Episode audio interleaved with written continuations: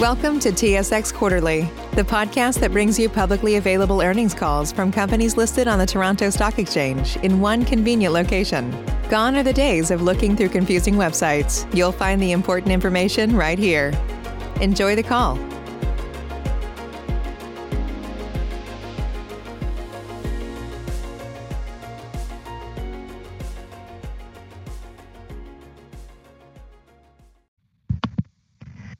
Thank you for standing by. This is the conference operator. Welcome to the NovaGold Third Quarter 2021 Financial Results Conference Call. As a reminder, all participants are in listen-only mode and the conference is being recorded. After the presentation, there will be an opportunity to ask questions. To join the question queue, you may press star then one on your telephone keypad. Should you need assistance during the conference call, you may signal an operator by pressing star and zero. I would now like to turn the conference over to Melanie Hennessy, Vice President, Corporate Communication. Please go ahead. Thank you, Claudia. Good morning, everyone. We are pleased that you have joined us for NovaGold's 2021 third quarter financial results and for an update on the Donlin Gold project. On today's call, we have Dr. Thomas Kaplan, NovaGold's chairman, Greg Lang, NovaGold's president and CEO, and David Ottewell, NovaGold's vice president and CFO. At the end of the webcast, we will take questions both by phone and by text. Additionally, we will respond to questions received by email. Before we begin the presentation, NovaGold would like to recognize that today is the inaugural National Day for Truth and Reconciliation in Canada. As a long-term partner with Indigenous communities in North America, we acknowledge the history of the land we operate on and reiterate our support of partnerships among all peoples to build a better, stronger, and more inclusive society where all people achieve their full potential and share in prosperity. Thank you, and Kuyana. I would like to remind our webcast and call participants that, as stated on slide 3, any statements made today may contain forward-looking information, such as projections and goals, which are likely to involve risk detail in our various EDGAR and SEDAR filings and forward-looking disclaimers that are included in this presentation. I now have the pleasure of turning the presentation over to our President and CEO, Greg Lang. Greg? Thank you, Melanie, and good morning, everyone. For those of you new to the NovaGold story, the Donlin Gold project is located in the western part of the great state of Alaska, as shown on slide 4, and is a 50-50 partnership with Barrick Gold. Mining is an important part of the Alaska economy. A special note this quarter is the receipt of $75 million as a second payment from Newmont from the sale of our Galore Creek project in 2018. This has boosted our cash position to $173 million at the end of this quarter. In terms of scale, quality, and exploration potential and jurisdictional stability, Donlin Gold's attributes far exceed any other global development stage project. When combined with our long-standing Native corporation partnerships, the exponential leverage to rising gold prices, an experienced management team and board, long-term supportive shareholders, and key state and federal permits in hand, NovaGold is not just rare, it is unrivaled. In September, I had the pleasure of visiting Anchorage and the Donlin Gold site with members of the Barrick senior leadership team, including CEO Dr. Mark Bristow. We had an intensive technical review session and a thorough site visit, as well as meetings with key stakeholders. A few of the photos from the site visit with Mark and his team can be seen on slide 5. As a result of the visit was the approval of additional funding by the Donlin Gold Board to lay the foundation for a new feasibility study.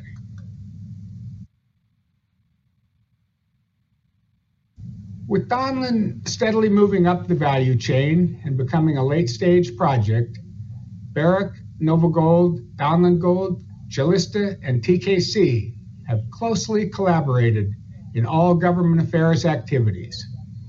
Donlin Gold worked alongside Calista and TKC during the federal permitting process, culminating in the granting of the Federal Record of Decision in 2018. The partners continue to work to ensure that the project receives the attention it deserves in Alaska and with senior Biden administration officials in Washington, D.C. One key distinction about the Donlin Gold project that it is on private land where the minerals are owned by Alaska Native corporations who have the mandate to provide economic and social benefits for their stakeholders. During our recent trip to Alaska, we met with Senator Murkowski, who is pictured on the top right in slide 6.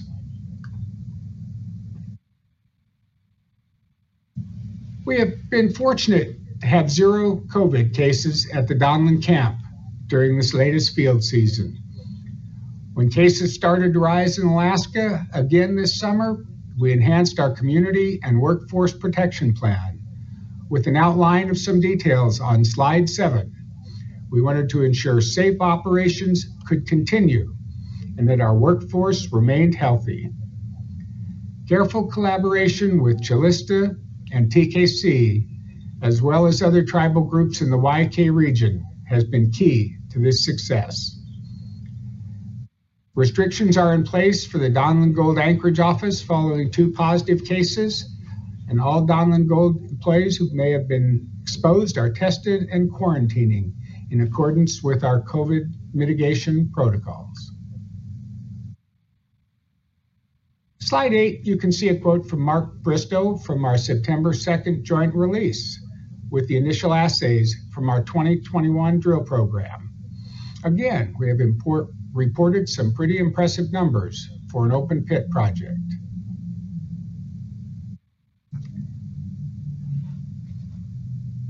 Great initial assay results from the 2021 drill program were achieved, and some of the best of these intercepts are highlighted on slide 9. We reported assays from 29 holes for a total of approximately 7,500 meters of drilling. The drilling was completed in late September with 79 holes totaling a little over 24,000 meters. To date, the program revealed significant high-grade drill hole intercepts, particularly in the ACMA area and the divide zone, which lies between the ACMA and Lewis deposits. Examples of high-grade intervals include hole 1970 with 92 meters at 8 grams, and hole 1963 with 40 meters at 10 grams. Very impressive results. Additional assays will be released to the market in the coming months. On slide 10, you can see a longitudinal section of the 2 deposits. The 21 program is yielding great results in both the ACMA and Lewis area, and we're particularly encouraged by the results in the sparsely drilled divide area between the 2 deposits. Over the past decade, the owners of the Donlin Gold project have brought the project up the value chain and now have the federal and most of the key state permits in hand. Currently, 3 permits are under appeal. First one, the Clean Water Act or 401 certification, was appealed in Alaska Supreme Court. Second, in June, the project received our water rights permits and they were appealed by an NGO. We anticipate a decision on this appeal next year. And third, the commissioner upheld the state right-of-way agreements for the natural gas pipeline, and this was an NGO requested an administrative review of this permit. Yeah, unfortunately, litigation is part of the permitting process. Many NGOs oppose resource development of any kind, and this has been a regular course of business in the U.S. It's something we anticipated and built into our planning since the start of permitting.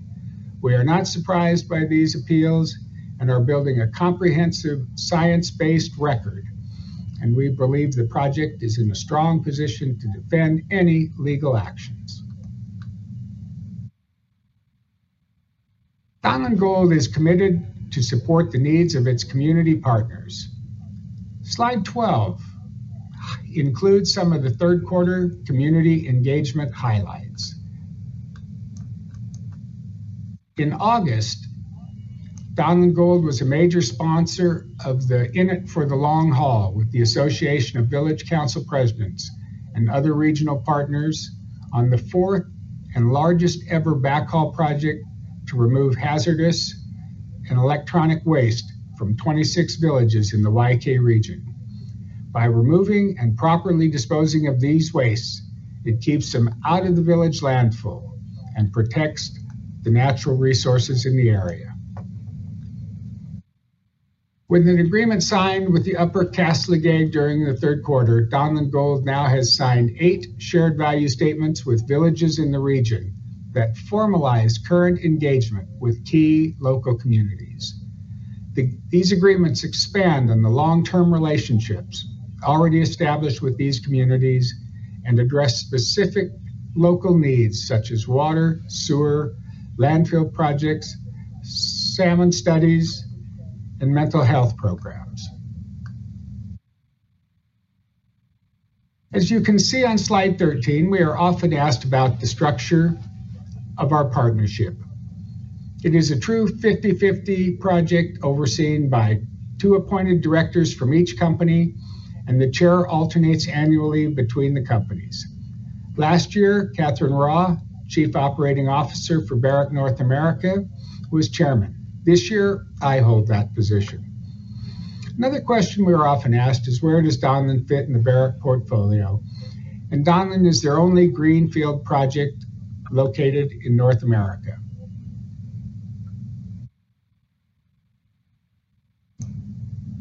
Donlin Gold is on private land that was specifically selected for its mineral development potential under the 1971 Alaska Native Claims Settlement Act, as shown on slide 14. This is a key distinguishing factor from other mining assets in Alaska and the US. This is the 50th anniversary of the landmark act supporting indigenous populations in Alaska. As landowners, Calista and TKC are committed to developing a mining operation consistent with their elders' vision of responsible development that creates jobs and economic benefits while safeguarding the environment and their culture. We are thankful for their long-term support and commitment to the project. They play a key role in its continued success.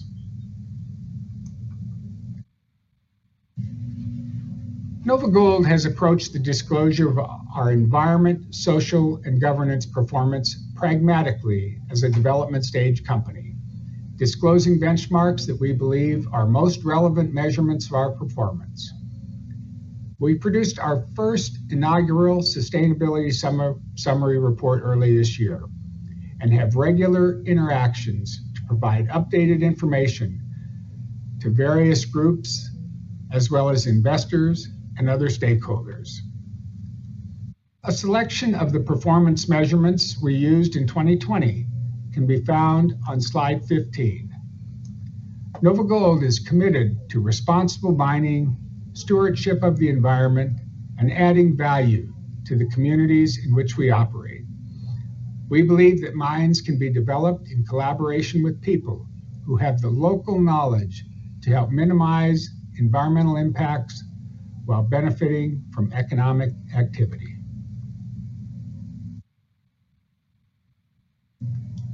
As one of the largest gold development projects in its category, we recognize that Donlin's scale is remarkable. With approximately 39 million ounces of gold in the measured and indicated categories and a mine life measured in decades, when compared to the 14 large-scale gold projects in the Americas, as shown on slide 16, Donlin is 5 times bigger than the average. The scale of Donlin, combined with its grade at 2.25 grams, as shown on slide 17, is twice the global average for open pit deposits. As currently envisioned, the Donlin Gold project would average over 1 million ounces a year throughout the life of the mine, as shown on slide 18. Donlin Gold's annual production profile far exceeds the average of North and South American peers. As global gold production continues to decline for most of the majors, it is clear the industry needs projects with scale, grade, and longevity, all of which Donlin offers, and in a favorable jurisdiction.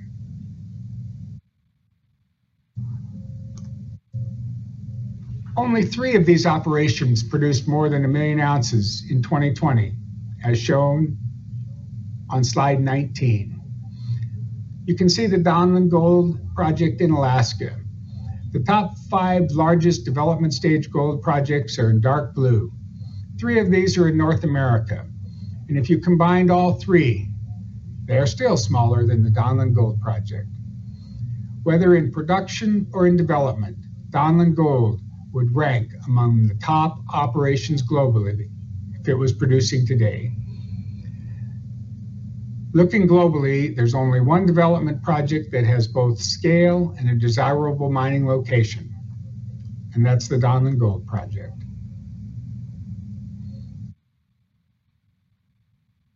While we are focused on the 2021 drill program, permitting and modeling work, we have not lost sight of one of the project's most important attributes, Donlin Gold's truly exceptional exploration potential.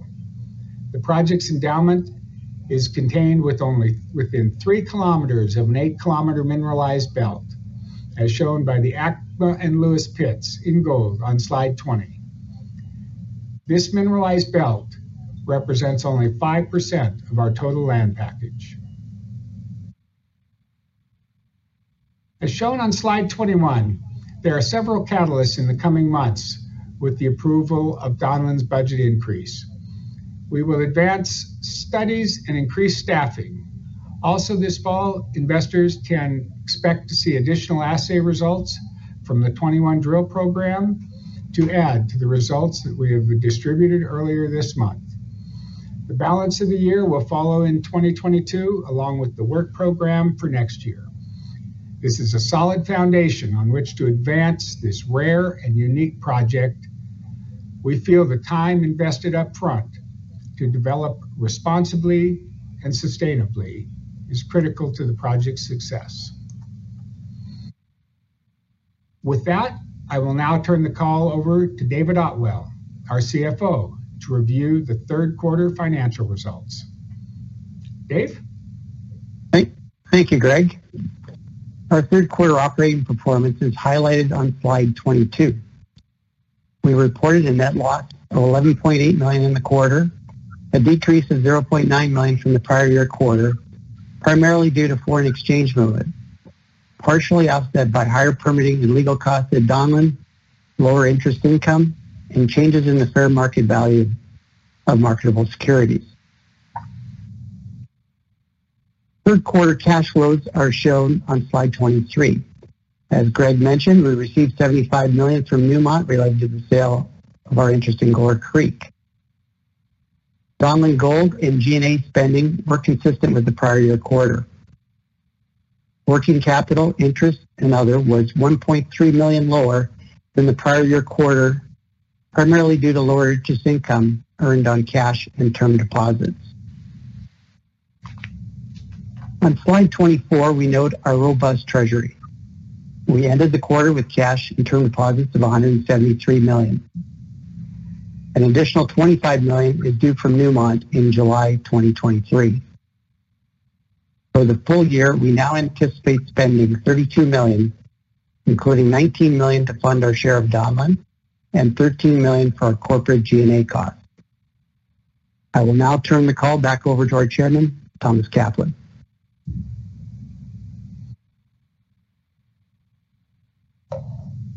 Thank you very much, Dave, and thank you very much, Greg. On the slide number 25, we talk about NovaGold as having been a company that keeps its promises and enjoys excellent partnerships. When Greg Lang and I became both the CEO and chairman, respectively, of NovaGold 10 years ago this coming quarter, we made certain promises to investors. We promised them that we would become a pure play on what we consider to be the premier gold development project in the world today. Our attitude, which we conveyed today, to investors was that in terms of the scale and the quality, the explorations on the cost curve, the mine life, and ultimately the existential attribute of jurisdictional safety rendered the Donlin project simply so much the best in class that we would ask the question, unless there's something better, it's actually unique.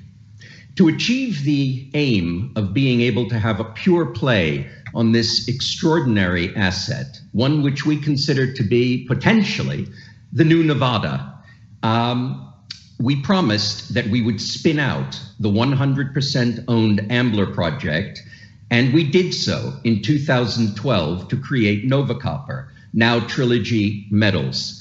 It's turned out to be an excellent story in and of itself and is in a fine partnership with South 32. We also promised that as part of our program of becoming a pure play, that we would monetize the Galore Creek project. We did this in 2018 with a sale of NovaGold's 50% interest to Newmont for up to $275 million. As you can see by the fact that our treasury is as robust as it is, the combination of the capital raising, which we did in 2012, and I hasten to add, have not had to do since then, to the benefit of our shareholders not having to have been diluted, and the sale to Newmont, we've kept to our promises and put ourselves in the position where we have one of the strongest balance sheets in the space. Meanwhile, we also promised that we would be able to take the Donlin project in partnership with Barrick up the value chain. After the 2011 technical report, we commenced permitting in 2012. There were a lot of people who said this is going to be a challenge. We said we do not see challenges to our project. And in fact, we were able to take this all the way through in 2018 to the receipt of a record of decision and our major federal permits. Along the way, we had successful drill campaigns, which continued to show the extraordinary potential of Donlin's geology. And we also received our key state permits. We've been aligned on project strategy and timeline with Barrick Gold. Barrick is, of course, our equal partner at Donlin. We have a 14-year history of building value together with an unwavering focus on stakeholder wealth creation, technical excellence, environmental stewardship, and social responsibility. We have a constructive and positive relationship with Barrick. We respect their corporate objectives, we respect their financial discipline, and we respect tremendously their focus on geology and excellence. These are not only shared interests, but shared values. The culture of mutual respect between NovaGold, Donlin Gold, and the people in remote villages and throughout Alaska is absolutely for us a sacred bond. We have well-established partnerships with native corporations. We engage with them in activities to enhance employment, scholarship, workforce development, and environmental programs in the region. These are resources that need to be developed for the benefit of all stakeholders.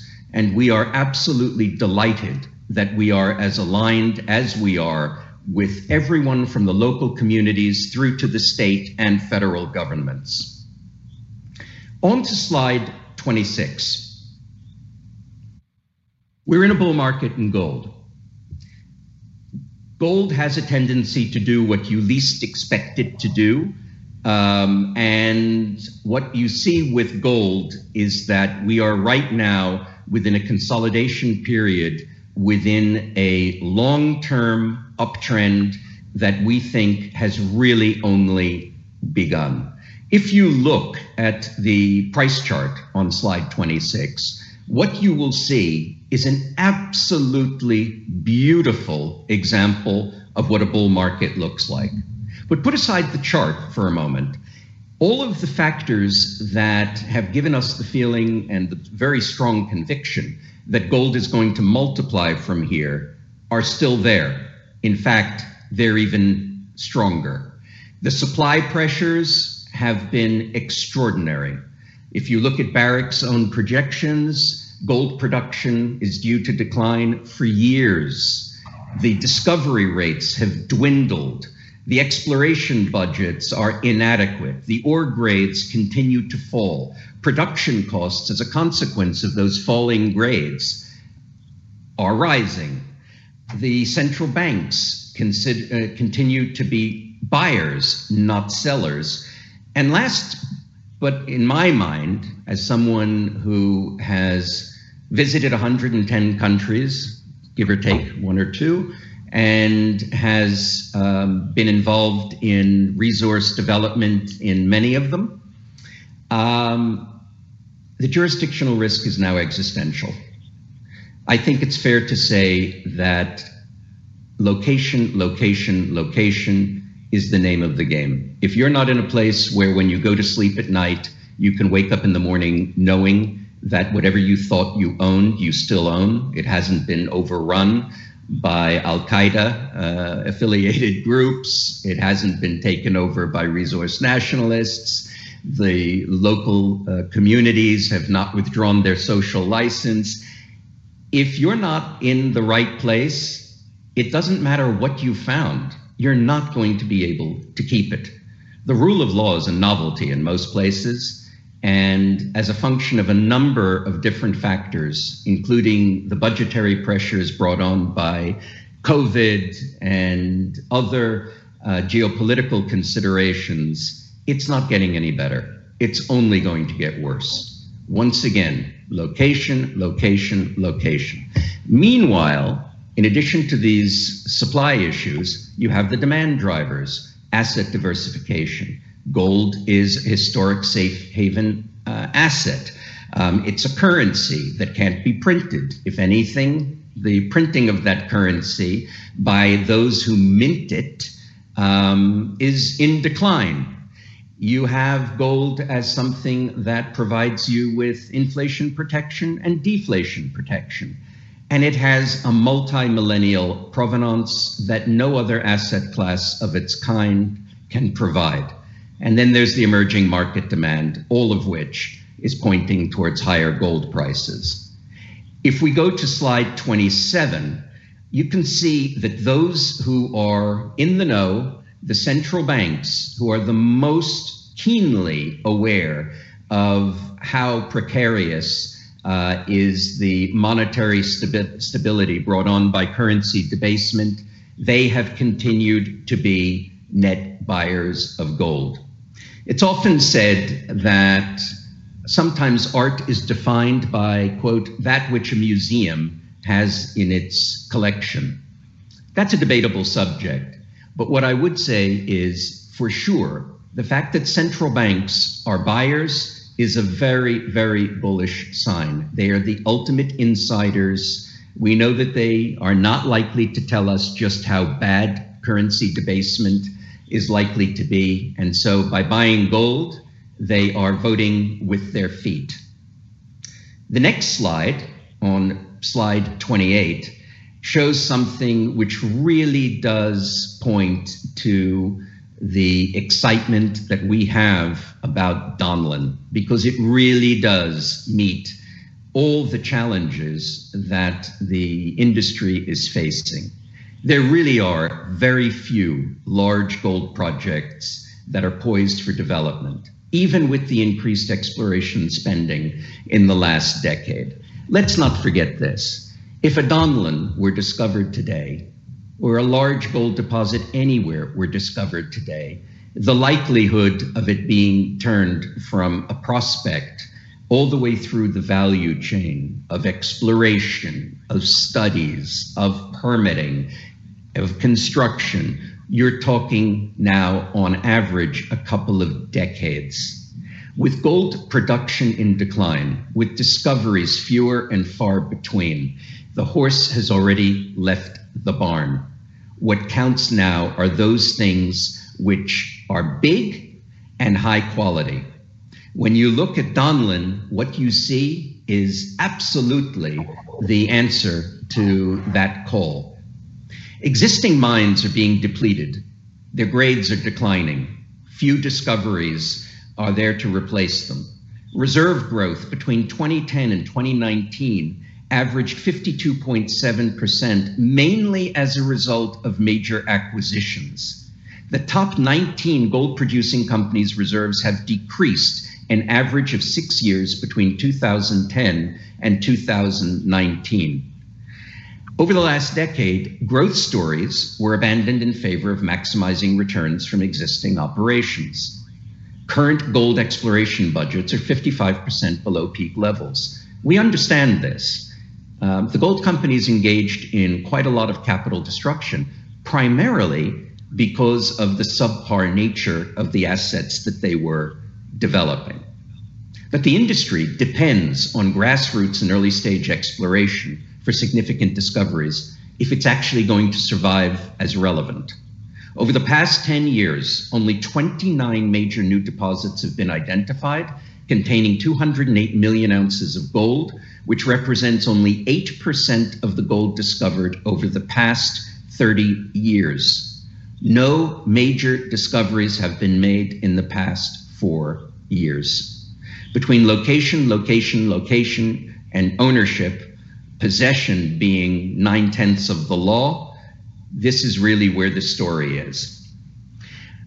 If you go to the next slide, you then superimpose onto the industry's challenges what I have long held to be the gating factor for whether one wants to have an investment in a mining asset at all, and that is jurisdictional safety.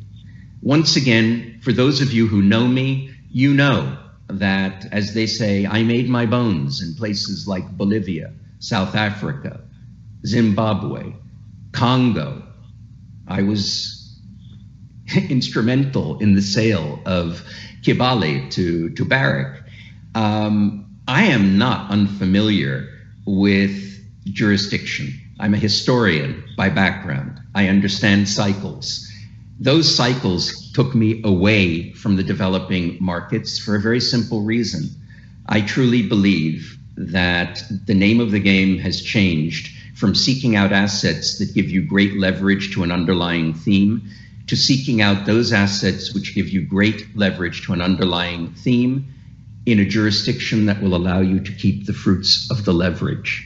Resource nationalism is rising. Budget deficits in the developing world are rising. The idea that one will be able to keep what you thought you had is akin to an eighth marriage. It's the victory of hope over experience. Simply put, it's not going to happen. Not all ounces are the same. Look at these charts, and what you can see is that the best and highest rated ounces are those where you know that you're going to have certainty of ownership and ultimately, as a shareholder, certainty of transaction. On page 30, a lot of questions as to what is the ultimate objective for gold? My long-term target has been 3,000 to 5,000. That was before the financial crisis of 2008-9, when gold had a 600 handle. That was before the uncharted waters that we're in with regard to COVID and modern monetary theory, which I referred to in our annual report as modern monetary theology. My target is still 3,000 to 5,000, simply because I do believe it can go significantly higher than that, but it's still got to get there on its way. So there's no reason for me to stretch credulity. If you look at some of the very interesting work done by Incrementum, which we highlight on slide 30, you will notice that their probability weighted peak is 4,800-ish. I think they're going to prove to be right. And by the way, it's a very interesting report, which they pulled out. I learned a few things. Now, if you go to the next slide, if you believe, as I do, that gold is in a multi-decade bull market, then you can see the leverage that Donlin Gold provides to our shareholders. We take this up to $2,500 gold. I don't believe $2,500 will be a real number.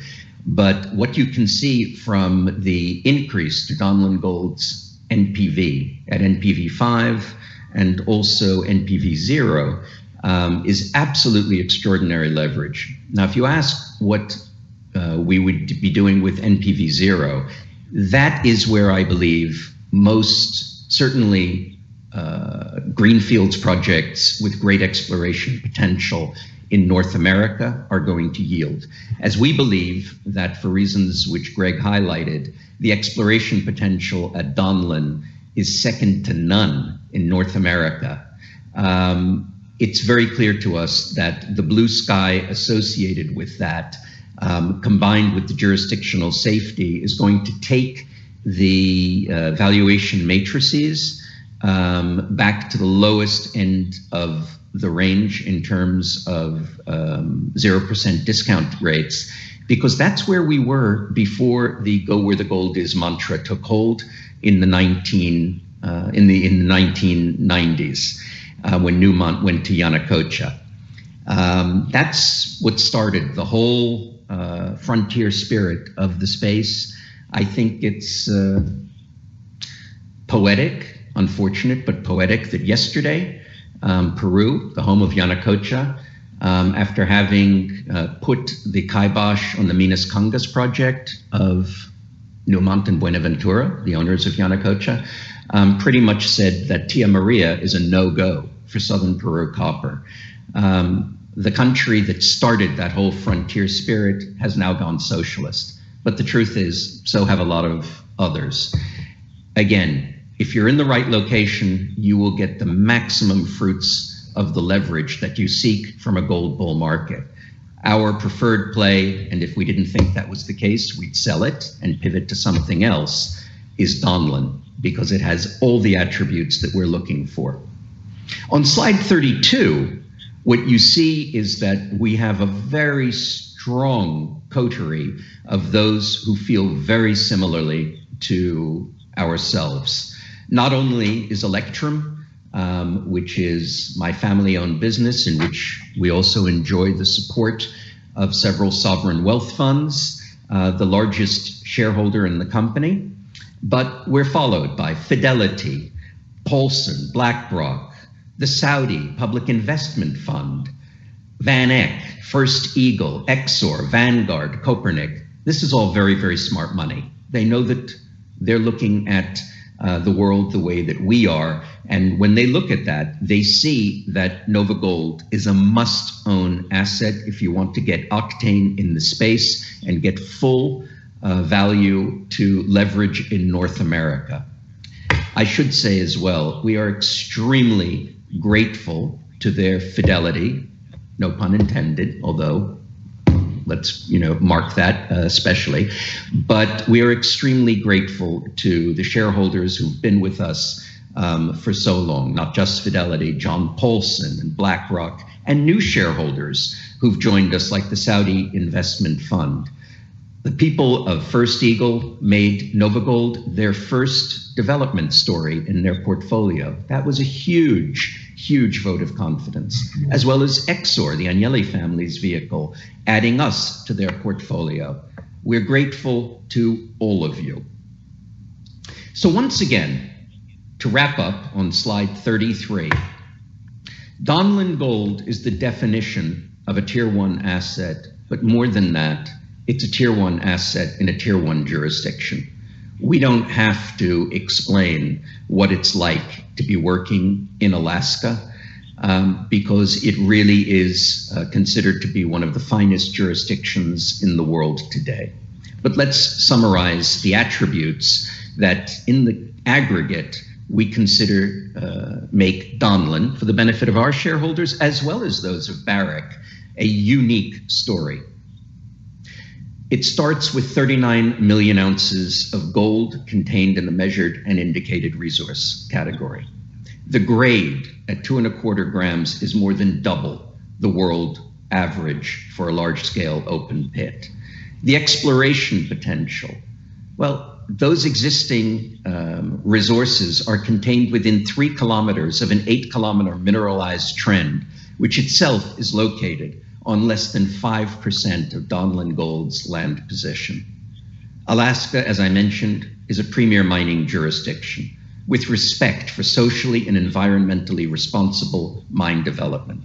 Our partnerships are time-tested, both with our native corporation allies as well as our 50% joint venture owner, Barrick Gold.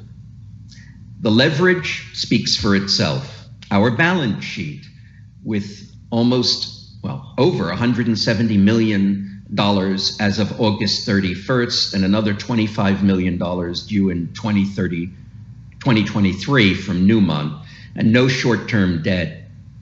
This is something we can boast about. We've got our key permits. The management and the board have a successful track record of building and operating mines.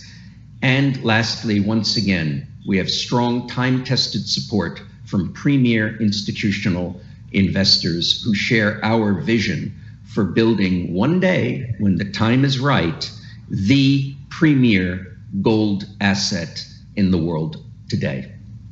Thank you. I turn the chair back to the floor. Thank you.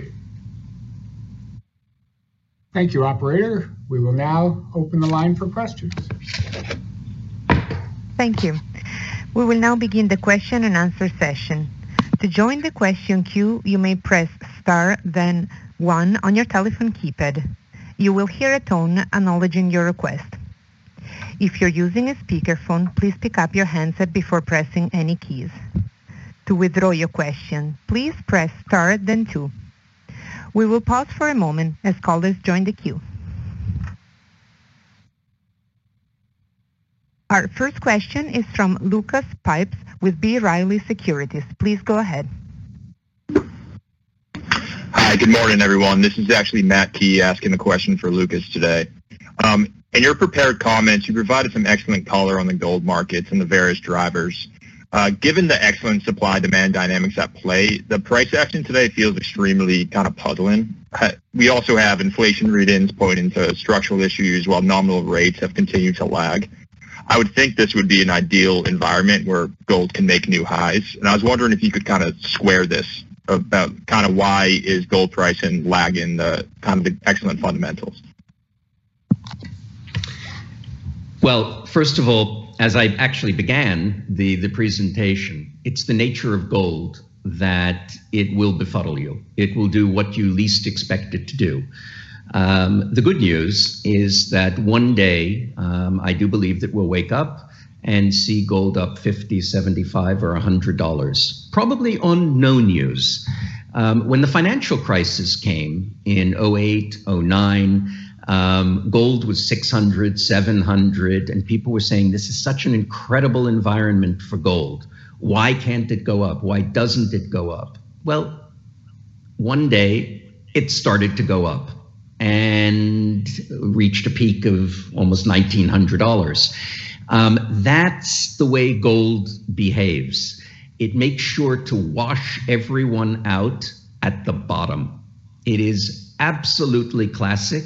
What you are seeing today is a correction within what we look to be a new wave of the gold bull market. The first wave took us from the early 2000s to that $1,900 peak. We then had a correction down to the 1050, 1100 mark. We then had that next leg which we expect to be a 10-year leg, take us to the 2000 area. We are within a correction. The next time it goes through 2000, it is my belief, it's a forward-looking statement, that it will slice right through it. And those who sold at the bottom will be paralyzed, lest they find themselves in a situation that they're scared that they will see another correction and get washed out. The time to buy gold, the time to buy any currency, and commodity, I would add, but gold is a currency, is when you have pessimism, when you are questioning the underlying fundamentals of your thesis. For all the reasons that I highlighted, the supply pressures, the demand pressures, all the fundamentals are there for gold when it's ready, and that could be at any moment, to begin the next leg of this long wave bull market. And I believe that that will take us to the $3,000 to $5,000 range. I'm not saying this because I'm playing to my audience or talking my book.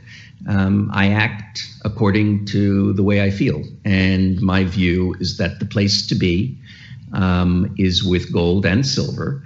And that's the way we positioned ourselves. I have the freedom to be able to invest in any asset class I want. But when it comes to wealth preservation and also wealth creation, I believe that the great story of the coming years are the precious metals, and that what we're seeing now is absolutely consistent with that overall view.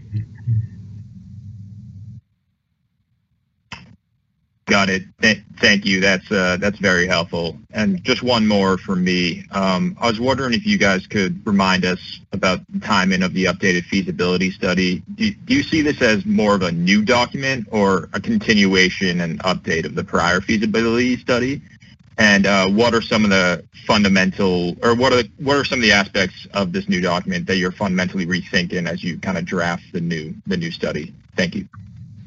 Sure, I'm happy to speak to that.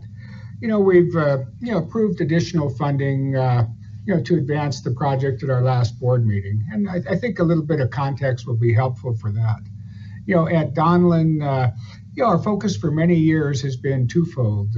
And we keep a lean staff at Donlin, so we've had robust community relations teams and permitting staff.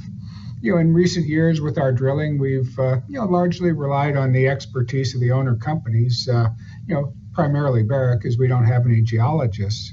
And now that we're advancing the project, one of the first things we need to do is gear up our staffing levels. We have so we're going to be adding geologists, engineers, and so on, and just laying the foundation for when the owners ultimately make a decision to go forward.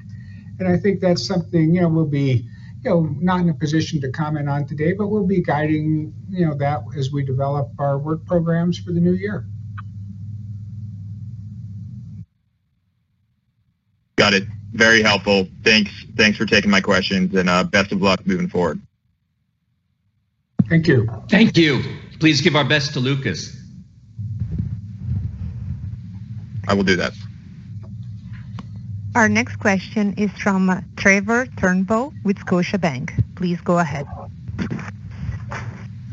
Yeah, thank you. Greg, I just wanted to follow up also on the potential to do a new study. Obviously, you're going to be looking at a number of aspects to the project in terms of the scale and things of that nature, and obviously incorporate all the new geologic information into your modeling and how that may impact the mine, again, scale and mine scheduling. But one of the other things that has really seemed to have changed very rapidly in the last couple of years, and certainly since the timing of the last study, is the emphasis on ESG. And it's not something that you've at all neglected in terms of your focus, but at the same time, companies are becoming very, very focused on minimizing their footprints and their impacts. And I just wondered what types of ESG things might you be focusing on in the new feasibility study in terms of how investors are definitely focusing on that more than say they were 10 years ago when the study was originally conceived?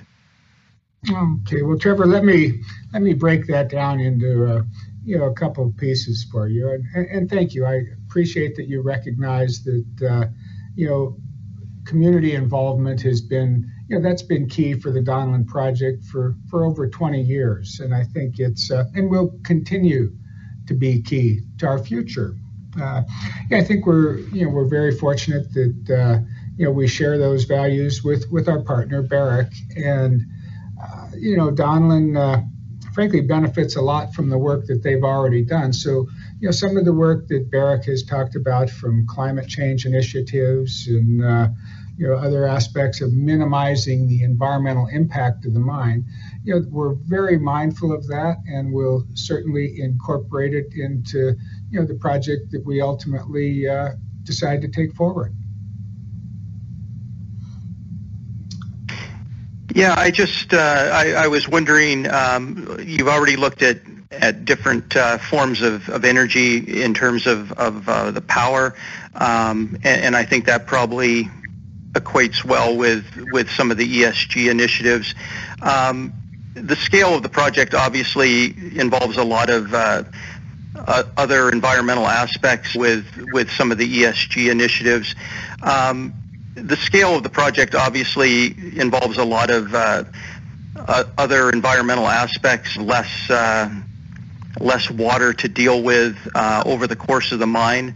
Are there things that you can do in terms of the design that would address that, or is that unfortunately just an artifact of the size of the operation? No, I think, Trevor, water management, air quality, all aspects of the project are, we're being, reviewed, as, really as we speak. I think particularly, where this has been a benefit to us is, Barrick comes into the project now with new people, new set of eyes, and we've just really gone back through every aspect of the project: water management, tailings deposition, air quality management, mercury management. So, every aspect of the project, we've been steadily working our way through it to make sure that we are, incorporating the best available technology and, the learnings of our partner. We're obviously not an operating company, so that's an area that, we appreciate having people that are pretty well versed in these things on the other side of the table. Yeah, and I guess that's the benefit too of time, is that we've seen so many new technologies emerge and efficiencies in new technologies emerge since the last time this was done, so that there's a lot more to avail yourself of than before. Certainly look forward to seeing when you make the decisions on the study and what it brings forth. Thank you. Thank you, Trevor. Our next question is from John Tomazos with John Tomazos Very Independent Research. Please go ahead. Thank you, and congratulations. And research. Please go ahead. Thank you, and congratulations on all the progress and ready to break ground. Financing, I guess, is closer. 5, 7, 8 years ago, when I would write a report on Barrick, I would just make a simple assumption that you sold Barrick 25% of the 50%, and that paid for the rest of your obligations, and you essentially had 25% of the project free, but you're actually in a better place now holding as much cash as you hold. I'm thinking of all the different ways you might finance your share of the project consumption, project capital: selling a few ownership points, selling a revenue royalty, selling a stream, selling equity, project debt in the JV or direct debt. Could you rank which way you think which of those you like better, or rule out any of those you wouldn't consider? As well, John, we try to build a financial model That's an interesting and somewhat philosophical question. So I think I will lateral that one to our chairman. Thank you very much, John. I'm not saying this to flatter you, but I love the question because it allows me to be able to expand a little bit philosophically. And I think that's extremely important. We have no intention of selling 1 percentage point or any fraction thereof of the project. And this should come as a great relief to our shareholders. Not that anyone who's ever met me, I think, thinks that we would ever have done otherwise. If it's advantageous to look at other kinds of royalties and streaming, we'll look at it.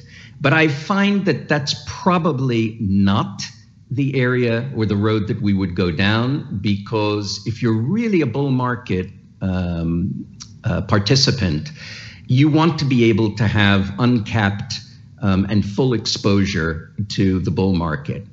Now, remember, we've got a few attributes that most mining assets don't have, which will assist us in the financing. First of all, it has a mine life already of decades. And we believe that the resource is much, much bigger than what has already been identified. We can see it, put aside the fact that it's, an entire property package in which only 5% has really been scratched. And on that 5%, we already have 35 to 45 million ounces, depending on how you want to look at it. We can see just in the immediate vicinity and to depth the potential to add tens of millions more ounces. We see that. We're not talking about the rest of the 8 kilometers of strike. But mine life gives you advantages in being able to finance that are very different. If you've got an asset of a few million ounces, which is actually, as you well know, that's pretty meaningful in today's market. We won't look at it because it's too small. But if you've got an asset of X millions of ounces with a mine life of 9, 10, 12 years, that's not bad. That's normal. We're talking about something that could be producing potentially 1 million ounces a year for decades. There's not very much out there that's like that. The only comparable that we've been able to find is the Sukhoi Log project of Polius in Siberia. And not surprisingly, it's on the other side of the Bering Straits from where we are. But again, it's in Russia. And I have no doubt that if gold is engaged in a bull market and there are economic turbulence in Russia, that gold will be declared to be a strategic asset. And that's the end of that. I think that in most jurisdictions, gold will be considered to be a strategic asset and nationalized. But if you've got an asset that can go on for decades, why not project finance it? Why not say, you know what, it's not a 9, 10, 12-year story. We can get project financing for it. We financed a project in Mexico, the Electrum Group, and we got almost 70, 80% project financing, and that's without having had Barrick as a tier one partner. If we project finance it, then you can say to yourself, well, who's interested in that kind of thing? So the Electrum Group is my family's holding company. All we do is mining. The only outside partners that we have are sovereign wealth funds from Abu Dhabi, Kuwait, and as a large shareholder in NovaGold, as you've noticed, the Public Investment Fund of Saudi Arabia.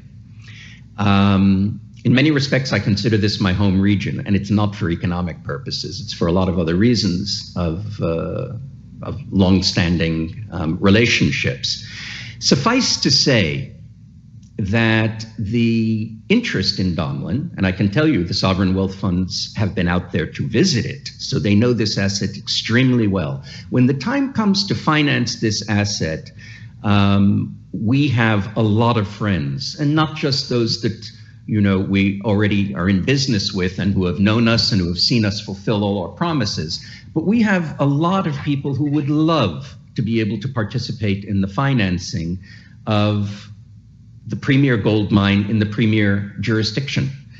And so I don't think that we need to look at any mechanisms that would require us having to, in any way, dilute our stake in the asset. And also there's another factor here. In today's market, what do you think would be the interest rate for project debt on Donlin? Truthfully,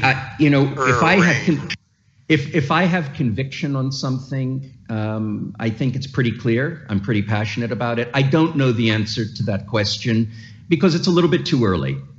Once we're done with the feasibility study, and if we see that the price of gold is right, and very importantly, our share price is right, then the shareholders of Barrick and of NovaGold will look at moving forward. We've always considered that at a certain point, the shares become more valuable than the gold itself. And we think that's the case here. So I'm not avoiding the question. I'm just not simply, I don't want to be flippant with you.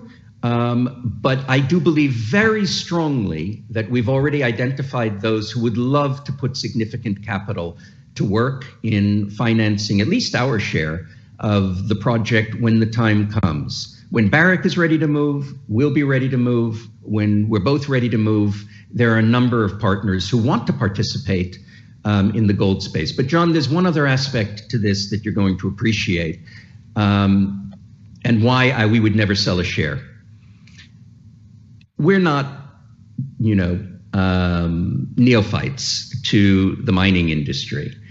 If you believe, as we do, that Donlin is an asset that in its attributes, including the jurisdictional part, is extraordinary to the point of being unique, the last thing that you want to do is to dilute the 50% interest. The 50% interest we have with Barrick is absolutely pari passu. They do not have one single right more than we do.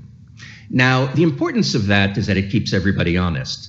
But if you're a shareholder of the company and you know damned well that there are going to be a lot of M&A interest in half of what we think could be the new Nevada, you want to make sure that you preserve the absolute integrity of the value proposition. There is no mining company in the world which would find itself in any way feeling diminished or compromised by having a 50-50 joint venture relationship with Barrick. 51-49, it changes the dynamic. I'd love to buy more percentage points from Barrick, but I have zero doubt that we will be able to come up with our part of the money. And my job is to make sure that we do that with minimal dilution to the shareholders. If you look back, and we've kept every promise. I have massive conviction about our ability to fulfill that. If gold prices are higher, you're going to see all kinds of dislocation in the developing world. All the focus will be on safe jurisdictions. And you're seeing that, by the way, within the last week. To us, Donlin is catnip. It's a pure play on the best exploration and development story in a safe jurisdiction. You can't ask for more than that, but having that 50-50 means that anyone else, should they ever want to step into our shoes, they will know that they are not in any way subordinate to anybody.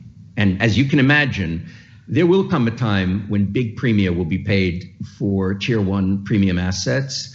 And we want to do everything that we can to ensure that that we've done nothing to diminish that prospect.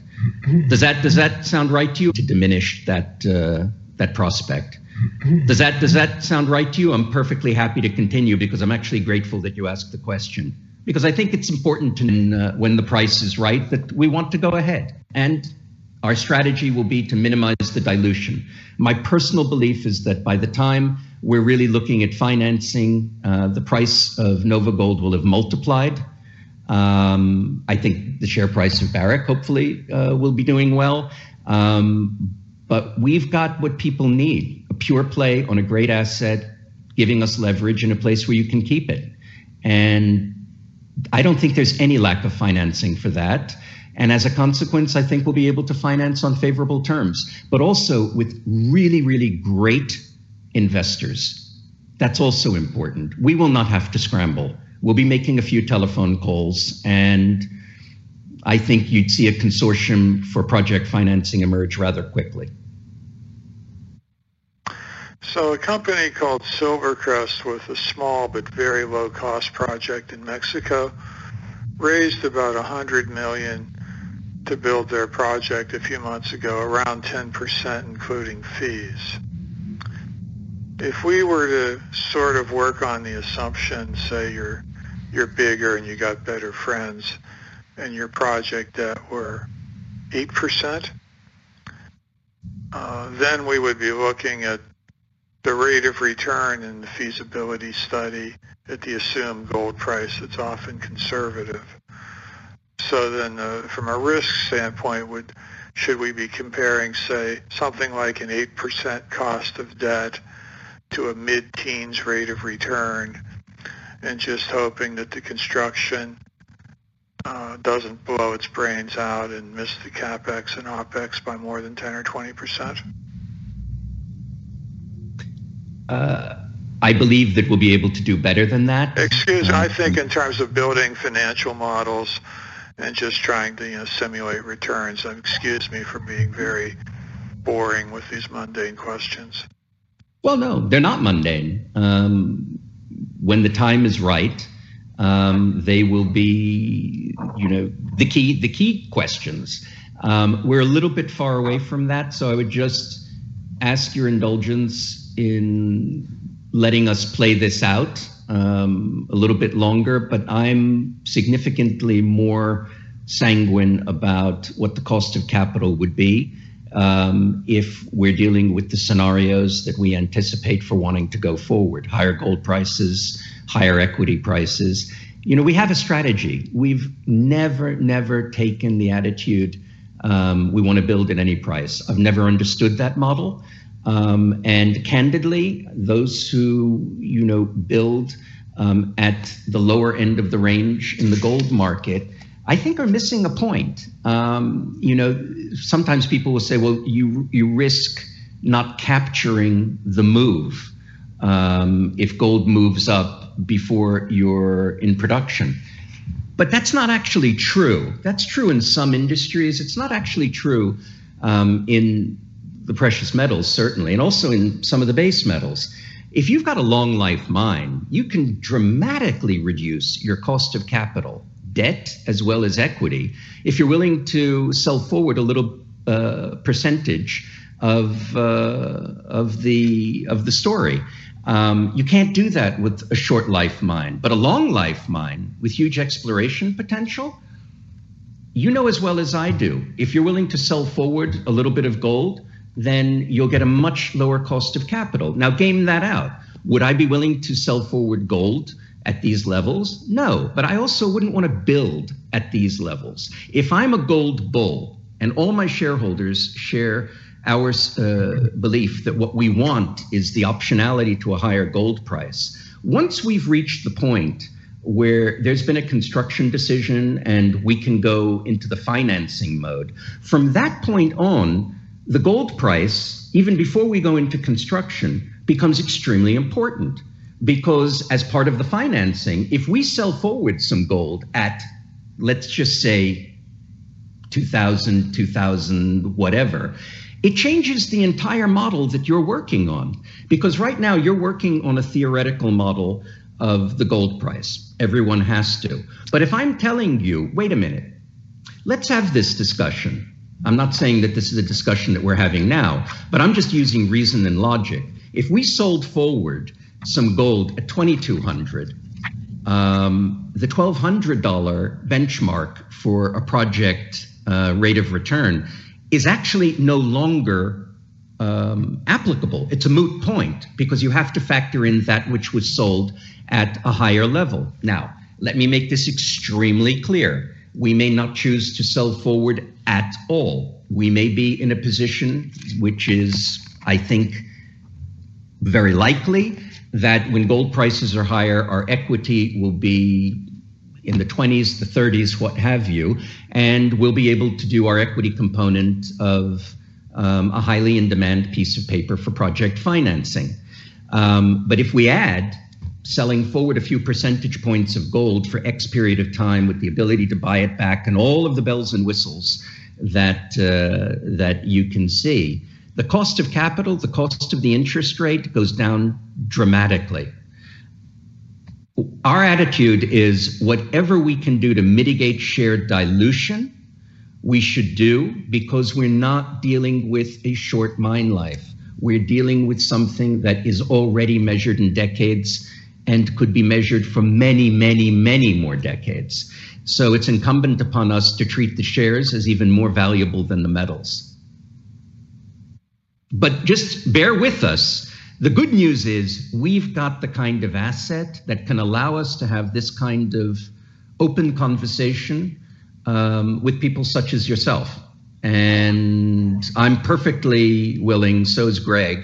If you've got ideas, like you're doing now, please, you know, one of the best attributes of having smart shareholders is that you're not only, when you meet them, you're not only telling them what you're doing, you're saying, is there anything that you think we can be doing better? And certainly we've got a lot of smart financial talent behind some of the largest shareholdings in the company. So feel free to reach out at any time and share ideas. We're nothing if not open-minded, so long as it's going to give the highest return to shareholders.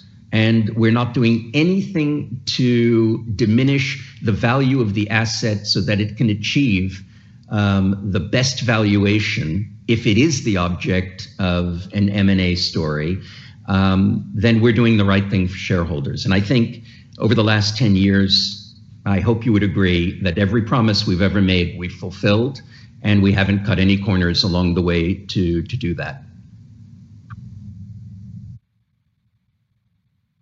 Thank you.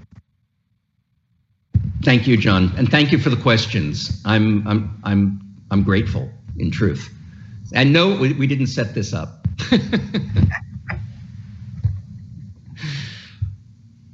Our next question is from David Lazinski, a private investor. Please go ahead.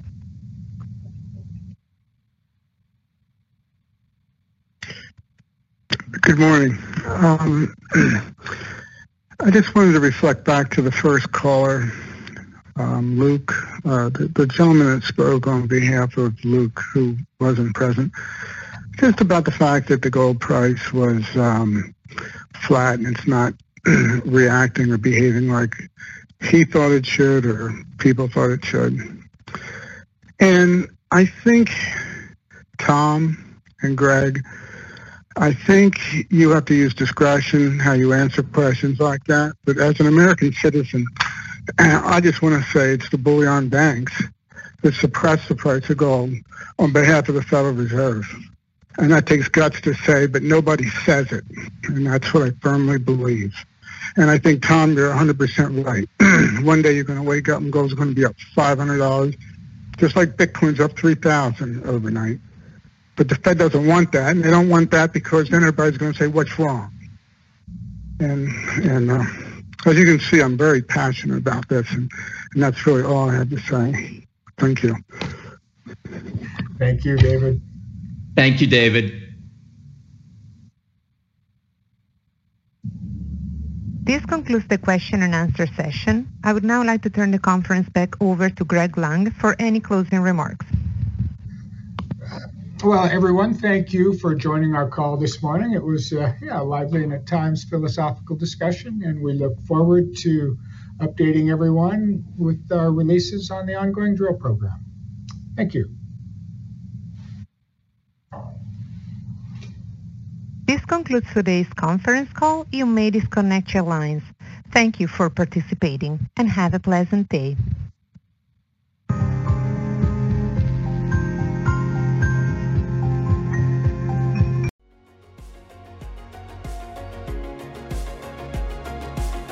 Thank you for listening to TSX Quarterly. If you enjoyed the cast, remember to leave a good rating. And remember, for any additional inquiries, please consult the company's investor relations section on their website. See you next time.